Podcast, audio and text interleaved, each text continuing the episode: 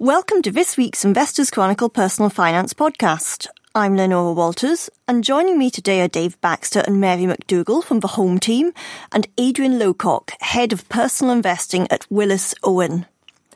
Last year, Neil Woodford was removed as manager of LF Woodford Equity Income after several months of suspension, and it was decided to wind the fund up. But while that may have seemed like the conclusion to its slow demise, for investors whose money is still locked up in the fund, which is now called LF Equity Income, this episode is far from finished. And this week, there have been more developments. Dave, what's happened? Hi, Leonora. So, after many months of uh, uncertainty, twists and turns, and generally negative developments, I think Woodford investors now have some good news to celebrate. Uh, that comes in the form of the first distribution of capital from the fund. So around now, investors should be uh, getting some of their money back. The amount you'll be getting varies depending on which share class you're in. Uh, so you should be getting between 59 pence per share and 46.4 pence per share. Uh, another thing about this is um, it's going to account for quite a decent chunk of the fund. It should account for about 75% of assets. But as you said, it's the uh, first distribution. So when can investors expect the next one? Very good question, and unfortunately, one that we don't really have answers to. The first capital distribution has come from selling down of the uh, more liquid elements of the portfolio, so the quoted stocks that are fairly easy to trade. Now we're getting into another period of uncertainty. So Link Fund Solutions, the authorized corporate director for the fund, have said they won't know the exact timing of the next um, payout. The reason behind that is, you know, one of the troublesome aspects of the fund. It's the unquoted and generally illiquid holdings. They may struggle to shift those and they simply don't know when they're going to be able to sell them. Okay, so maybe not such good news. Um, I suppose bearing that in mind, does anybody have any idea ultimately how much money investors are likely to get back? No, again, it's difficult. So we have a bit of an update on um, kind of the costs associated with the fund. Um, that's a bit of bad news, I suppose. Um, you have a further around 10 million pounds of estimated costs that will come from the winding up of the funds. That comes from things like uh, brokerage costs, transaction fees, and other costs. But the difficulty with these uh, unquoted assets is you don't know how much they'll sell for, and in the past we've seen some some write downs of the valuations. So you could see further falls, um, but we just don't know. Adrian, um, I think as Dave said, although people are getting their money back, on the flip side, there are costs delays, lack of clarity. So are investors in LF Woodford Equity Income being treated fairly? I think this is a good question because there is a legal process, and I think it's important to say, as unpleasant as all this is, that process has been quite, is quite defined and laid out, and it's a procedural thing. So there being there's a legal process, and they're following that legally. I think where perhaps they haven't been treated as as well as they could have been is in the communications. So uh, thing, uh, things like link delaying the payment because perhaps a, a, slight misunderstanding of when they would get the money in to be able to pay it out and when they could actually liquidate the portfolio, the, the, the liquid parts of the portfolio. Um, and I think communications have been pretty poor. I think the there's, there's going to be a lot of questions going on about Woodford's role in, in running the fund. Did he run that fairly according to expectations? But he was quite transparent in his position. To be fair to Woodford, for one of the few things I think you can probably say about that. And and ultimately, you, as an investor, you you know it's important to understand what you're investing in because it it is your money that gets trapped into these situations. So I think it's an unpleasant situation with a lot of lessons for people for for the for the industry to learn about um, how we manage risk, how we communicate to investors, and how we try and avoid these situations going forward. Um, and I think you know the, the, where they were treated perhaps unfairly is is the risk that were being taken in the fund when it was being managed by Woodford. You mentioned avoiding this again. Um, should investors be concerned about something similar happening again? Because to put it in context, nothing like this has ever happened in the UK funds industry before. Uh, certainly not on that scale. Is it? It's such a bizarre event. Will something really that bad happen again? Um, unfortunately, never say never. Um, mm. That's the first thing I think we probably should we should always say on this. Funds do get suspended, but by and large, they are in areas like commercial property, uh, illiquid assets, not what you would consider to be a mainstream, fairly blue chip core equity income holding that is basically suitable for your grandparents, your mum and dad, or, or, or you know, any families across the country. Um, and that's what makes this exceptionally rare. There will be at some point in the, in the future something perhaps slightly different but similar effect will happen. That that's inevitable. Whether that's 5, 10, 20 years in the future, I don't know. But you know, you, you have to plan and expect the unexpected. To be honest, a repeat of this sort of illiquid situation is very unlikely because fund managers are, have reacted quickly to it. They have um, taken illiquid assets out of open-ended funds, and um, the regulator is looking at it. Uh, the data providers are pulling data together and and building new data points to assess liquidity. So they're doing stuff to address it to avoid this situation being repeated. Okay, and is there anything investors themselves can do to, I don't know, I suppose, avoid getting into that? For example, um, is there a maximum amount of money proportion of your assets perhaps you should put into one fund? Yes, absolutely. Mm-hmm. Um, so investing in one fund and, and a fund manager is another risk within your portfolio. And therefore, it's about managing that risk. Mm. Uh, doing that, you effectively don't have all your eggs in one basket, so you don't back one fund manager. And there are many reasons to do that. Fund managers have different styles, they have different periods of performance, and there is key person risk risk and issues like this. So I would say, as a simple rule, don't put more than 10% in one fund. And uh, typically, you would say have between 15 and 20 holdings in a portfolio uh, uh, to get diversification, to reduce manager risk and style bias within a portfolio. You mentioned funds suspended from trading, and um, at the moment, M&G property portfolio is suspended from trading how similar situation to uh, Woodford equity income is this? If you look at it from the investor's perspective, actually, there's a big similarity. Your money is stuck in the fund. You're experiencing the same thing at that level. But then when you dig under it, it's a property fund. So part of investing in property in a open-ended structure is this liquidity issue. So it's more investors in these funds are more likely to have expected that to happen. It's happened mm-hmm. quite a few times in, in the last few years. Um, so, so during the financial crisis, around Brexit vote, and more recently as well. The reason for this is is because when you get money flowing out and you have a property, so say you have a seventy million pound property and you've got um, you've run out of cash to pay people money, you have to sell a seventy million pound property, and that takes time. So they suspend it to basically get the best price.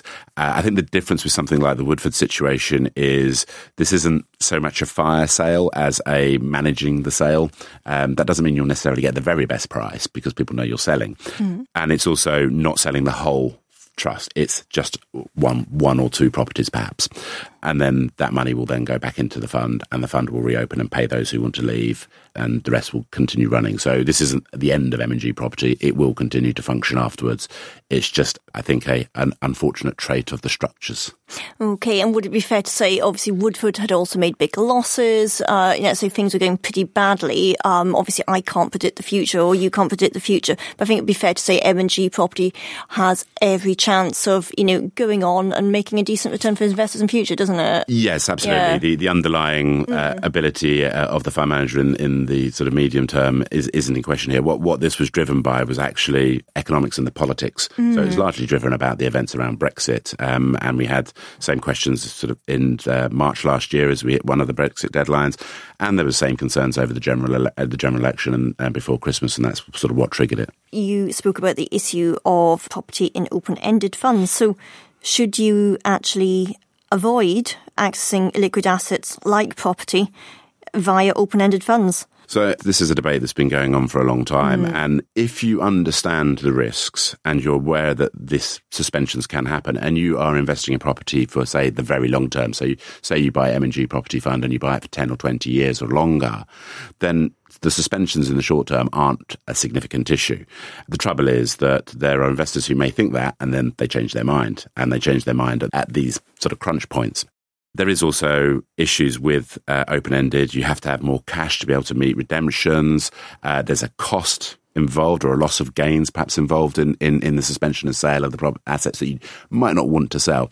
So on, on balance, I mean, I do think the open ended structure doesn't uh, so unit trusts don't don't work brilliantly for illiquid assets and i think we're getting to that realization because the proposals in place are well remove this idea of being able to trade daily and trade perhaps monthly mm. or quarterly I don't think they suit that the retail audience. I mean, we, we, we, we invest online now, and in every industry you look at online, it's daily transactions. That's what we we are used mm. to. So it feels like a bit of a reverse. I think I think largely, actually, investment trusts could be quite a, a you know they're they're, they're a, a better tool for this sort of thing. Are they much less risky for accessing property or other illiquid assets? I'm thinking they're not risk free, are they? No, I mean, mm. the underlying investments are still fundamentally mm. the same. So you've still got the same risks there. You can buy an investment trust at a premium um, which therefore means you could be paying instead of for the assets say maybe worth a pound, you could be paying one pound ten. On the flip side, you might pay ninety p for assets worth one pound, so you could buy them at a discount. So there are risks about your timing of your buying buying investment trusts.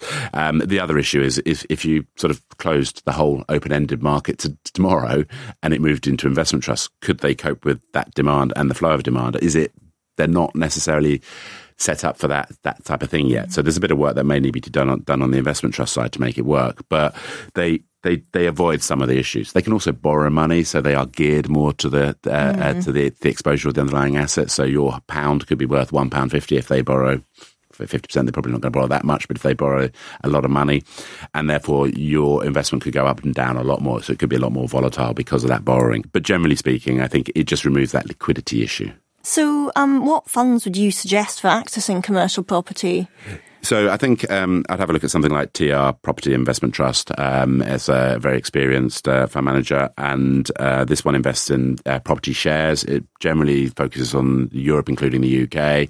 That's a good diversifier. There's also uh, BMO uh, commercial property, um, which is a bit more of a bricks and mortar type thing, uh, investing directly in the commercial property area. So that's uh, uh, you get sort of two options: property shares and that. And the third one I, I sort of looked at, having said open ended doesn't necessarily work for, for property. There are still some interesting ones in things like um, uh, the First State Global uh, listed infrastructure. So it's not commercial property, but it's perhaps bigger bigger projects. It could be prisons, it could be hospitals, that sort of thing. And that, I mention that because infrastructure's uh, a, long term projects, great for for an income diversification and uh, general diversification on portfolios. And again, property shares, so no liquidity issues. Yes, yeah. absolutely. Yeah. Okay. So, what kind of investors could consider? Um, you know, these types of funds and, and, and, the assets you, you outlined? So I think it's actually a broad a broad uh, church here because it, it's like um, every investor should have equities and bonds. It's just the proportion to which you have them sort of addresses your attitude to risk. And I think property is just another asset class that's come in in, in more recent years uh, that adds to that mix of equities, bonds, and property for a uh, an adventurous investor, you're probably going to be more in equities than bonds and property. Um, but property is a good diversifier, so it helps reduce your risk and reduce the volatility in the portfolio. So I'd suggest having some exposure to it. But if you're an adventurous investor, it may be less than ten percent, and if you're a, a more cautious investor, it may be 10, 20 percent. Okay, thank you, Adrian. Some really helpful points. You'll no doubt be following the latest developments in the coronavirus outbreak, which is spreading across China and has affected a small number of people in other countries. This has resulted in some market volatility over the past few days as traders look to sell out of affected areas. But Adrian, should investors, and I emphasise investors rather than traders, do anything in response to the coronavirus and or market volatility? It is difficult not to not to feel you should react to this. I, I, think investors need to just take stock. This is a very liquid and fluid situation. And, you know, today we've just uh, found out that it's spread to the UK. I think you, you, need to sort of look at the situation. Markets have reacted already to some extent. So the, the airlines have been hit, the oil, oil producers have been hit, and there's concern on GDP. But if you're an investor, you should be investing for the longer term. And at this point, we don't know how serious this will get. Uh, history suggests these things cause panic in markets, markets overreact, then everything settles down, and actually the impact on GDP is usually very short term and very minimal. Um, there's obviously concerns that you know China is still a big manufacturer for global uh, goods and so uh, goods, so that could have an impact on on on the global economy. But generally speaking, I think it will. If, if you know if things sort of settle down and this doesn't expand too too significantly, then it won't it won't be a big impact on markets in the medium term. Um, just more generally, why is it a bad idea for investors to take a knee-jerk reaction to, um, let's say, serious situations that spring out of the blue like this? Basically, the, what happens is we pay. We it's, it's in our nature to put a, a, greater emphasis on the immediate, what's happening right in front of us, and place a, a, much greater importance on that than actually is. So the reaction to investors, and this is whether you're professional investors or private investors, uh, is to react first and ask questions later. And actually, the reality is these things don't actually have much of an impact on markets. Um, and it's surprising, you know, you look at the long-term performance charts, and there's very little you can see in there, the, you know, there's some really big things like the 1929 crash or the 2008 uh, global financial crisis. But beyond that, most things are just dots that you can't even see on the line. Um, so, you know, it, there's an overreaction. And if you do that, you end up selling after the event, selling on a bit more of the loss. And then you don't come back in the market until after it's recovered. So therefore, you don't get the pickup either. I suppose the thing to do is not react at the time, but perhaps be well set up just generally for a lot of situations. So is there any way you can prepare your investments, let's say well ahead of time for any potential problems that perhaps you, you know, we, we can't know are going to happen, you know, such as the coronavirus or whatever else, you know, may happen in the next 12 months, 24 months, 36 months? Yeah, so this is all about diversification. Um, you don't know which markets will perform best in any one given year. As much as we'd like to try and predict that, it's very, very hard. So having exposure across equities globally in all the different countries, but also having exposure to different asset classes. And I think, you know, there's an element of it being defensive as well because capital preservation is a big part of your total performance. So funds like the uh, BNY Mellon Real Return Fund, you know, it looks at capital preservation as, as a part of its strategy and then looks to grow from there. You could also have, you know, not just focus on growth funds, which have done very well recently, but look at things like equity income, which actually has a, a defense element in its in its structure because they're looking at companies that produce a lot of income and pay it out, so they're quite defensive in their nature. And Threadneedle UK Equity Income is is a core uh, UK one there, and that that would perhaps be a little bit more cautious than a pure growth equity fund at the moment. We um, we've always been talking about panic selling existing investments, which is a bad idea, uh, especially when they've fallen in value. But for investors with new money, um, and that's probably quite relevant um, coming up towards the end of a tax year, because imagines people using up their ISA allowances, for example. Should these people perhaps avoid putting new money into China, Asia, or any other types of funds? The biggest issue you have there is is timing. If this gets worse, then the markets could fall a lot further, and therefore, if you put your money in, you're going to feel a bit silly. Actually, I wouldn't worry about that too much because if, you're buying into China, you, you, shouldn't be buying in what's China doing over the next six weeks. You should be buying into China, what's China doing over the next 10 years. You can do things, you can drip feed your money in. So, you know, if you're putting, say, £5,000 into China, you could break it into £1,000 lots and just drip feed it over a couple of months. And the long term story of Asia, you know, it's the those are the economies that are growing. They've got the population dynamics that are in the right place and they've got the growing middle classes. So that long term trend is still there. And it's just a case of what prices is the valuation attractive. Um, buying when everyone else is selling is a difficult thing to do, um, but often proves to be the right thing to do. Okay, so um, you know, if you're one of those investors of a, a very long-term investment horizon, are there any China or Asia funds that are worth consideration? Um, yeah, so we like uh, uh, the Fidelity China Focus Fund. It's got a value tilt to it. Um, they look at companies that have perhaps been disregarded by the market due to the economic or, or company-specific reasons. So they're looking uh, they're effectively cheap because the market's not looking at them. Um, I think that's for a, a, direct China exposure is probably for people wanting to take a little bit more risk or have, perhaps have a larger portfolio. Um, but you could also consider things like uh, the Schroder, uh, Schroder Asian Alpha Plus Fund managed by Matthew Dobbs. Um, he's good, a very good stock picker. It won't have just China, but it will have it has about nine percent, ten percent in China at the moment, um, and that means he can go in and out of China as he sees fit. So the manager could sort of act on your behalf to cut back exposure to China or increase exposure to China if he sees some value opportunities in the current sell off. Anyway, obviously, we've been talking about not panicking, which is important.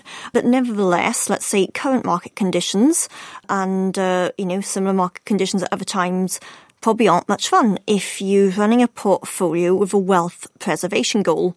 So I suppose now or even at other times, are there any areas that people with a wealth preservation goal should be avoiding? I think you have to have a look at perhaps some of the growth companies. So they've done very well, and valuations are high and stretched, and, and that sometimes is the nature. I mean, they they could reach these valuations and actually justify them in the in the medium and longer term.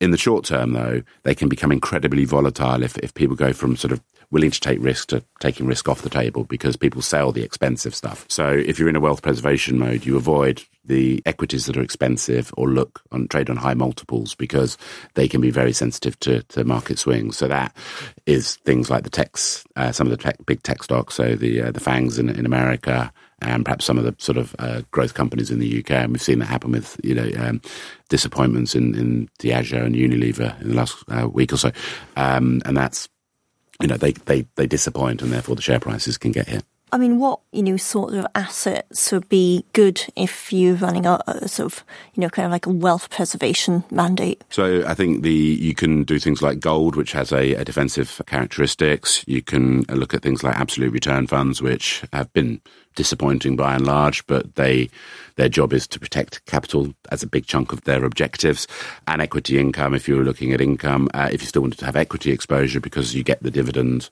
and the value on those uh, those aren't as uh, pricey as other parts of the market. Okay, and how would you suggest accessing these? As I suggest, I'd look at the uh, BNY Mellon uh, uh, Real Return Fund. That's uh, uh, got the, the, the, defensive characteristics. Gold, um, BlackRock Gold in general, um, is, as it says, generally invested in gold, mainly through gold mining companies and that sort of thing.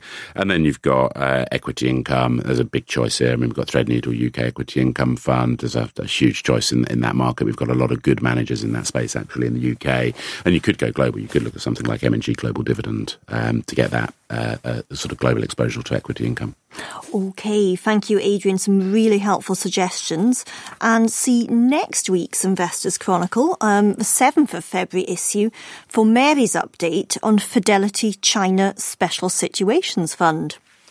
If you invest in funds or shares, it's likely that you buy and hold them via an investment platform such as Hargreaves Lansdown, Interactive Investor, or AJ Bell Youinvest, for example. In the case of shares, or funds such as investment trusts that are listed on the London Stock Exchange, you should also, in theory, be able to take part in investor votes. Mary, you've been looking at this. Do many private investors take that opportunity with their listed holdings and take part in the votes concerning their shares in investment trusts? Hi, Leonora. Yes, I have been looking at it. In short, no, they don't. According to the UK Share Association, only 6% of private investors who use platforms exercise their votes. And on Hargreaves Lansdown, which is by far the biggest platform, they've confirmed that on average, as few as 0.5% of users vote on AGM resolutions. Um, and this is damaging for shareholder democracy and corporate governance, as shareholders are supposed to hold companies to account. Also, statistics from research firm Hardman & Co show that 25% of FTSE 100 companies are owned by UK based private investors. So shareholders' votes really do count um, if people think that they don't. And this increases to 35% for AIM listed stocks. Okay, so, so why aren't people voting? Well, they're mainly not voting because they're not informed about AGMs and not really made aware of their voting rights. Um, and there are two structural issues at play here. The first is that investors are now held in nominee accounts through platforms, which means you're not the registered share owner, the platform is. Whereas historically, investors held paper certificates um, and the companies could contact them directly. But companies now have to rely on the platform to relay information to the shareholders. The second problem is that platforms are not really incentivized to encourage people to vote. Um, so platforms used to charge users to vote, but they've been pressured into offering the service for free. But this means that the platforms bear the administrative costs themselves, so they don't go out of their way to inform users of their voting rights. So, what can you do to make sure you get to vote on your listed securities? Well, you can keep yourself informed as to when AGMs are coming up, and all of the main platforms do um, do let you cast your votes through them. So, Hargreaves Lansdown and AJ Bell invite you to email them your instruction or you can call them. And some platforms, such as the Share Centre and Interactive Investor, have online voting services. So you can sign up for them and they will notify you of when the AGMs are. Okay, um, so basically it relies on you being very informed and very proactive, which I guess not everybody has the time always to do. So, I mean, is the situation likely to improve? Is it going to, you know, if any plans to make it a bit easier for people to, to vote on their listed holdings? Yes, well, campaigners have flagged the issue of investors being held in nominee accounts, potentially becoming disenfranchised. And as a result, the Law Commission is putting together a scoping study on intermediated securities, which will be published in autumn this year. And activists are hopeful that this could lead to a change in the rules, allowing underlying investors to be on share registers. Thank you, Mary. And you can read her full report on how to vote your shares and investment trusts in this week's Money section. That brings us to the end of today's show, but see Investors Chronicle or the website at investorschronicle.co.uk for more on the wind up of LF equity income, how to invest in liquid assets, and the effects of the coronavirus on markets and investments. Thank you for listening and have a good weekend.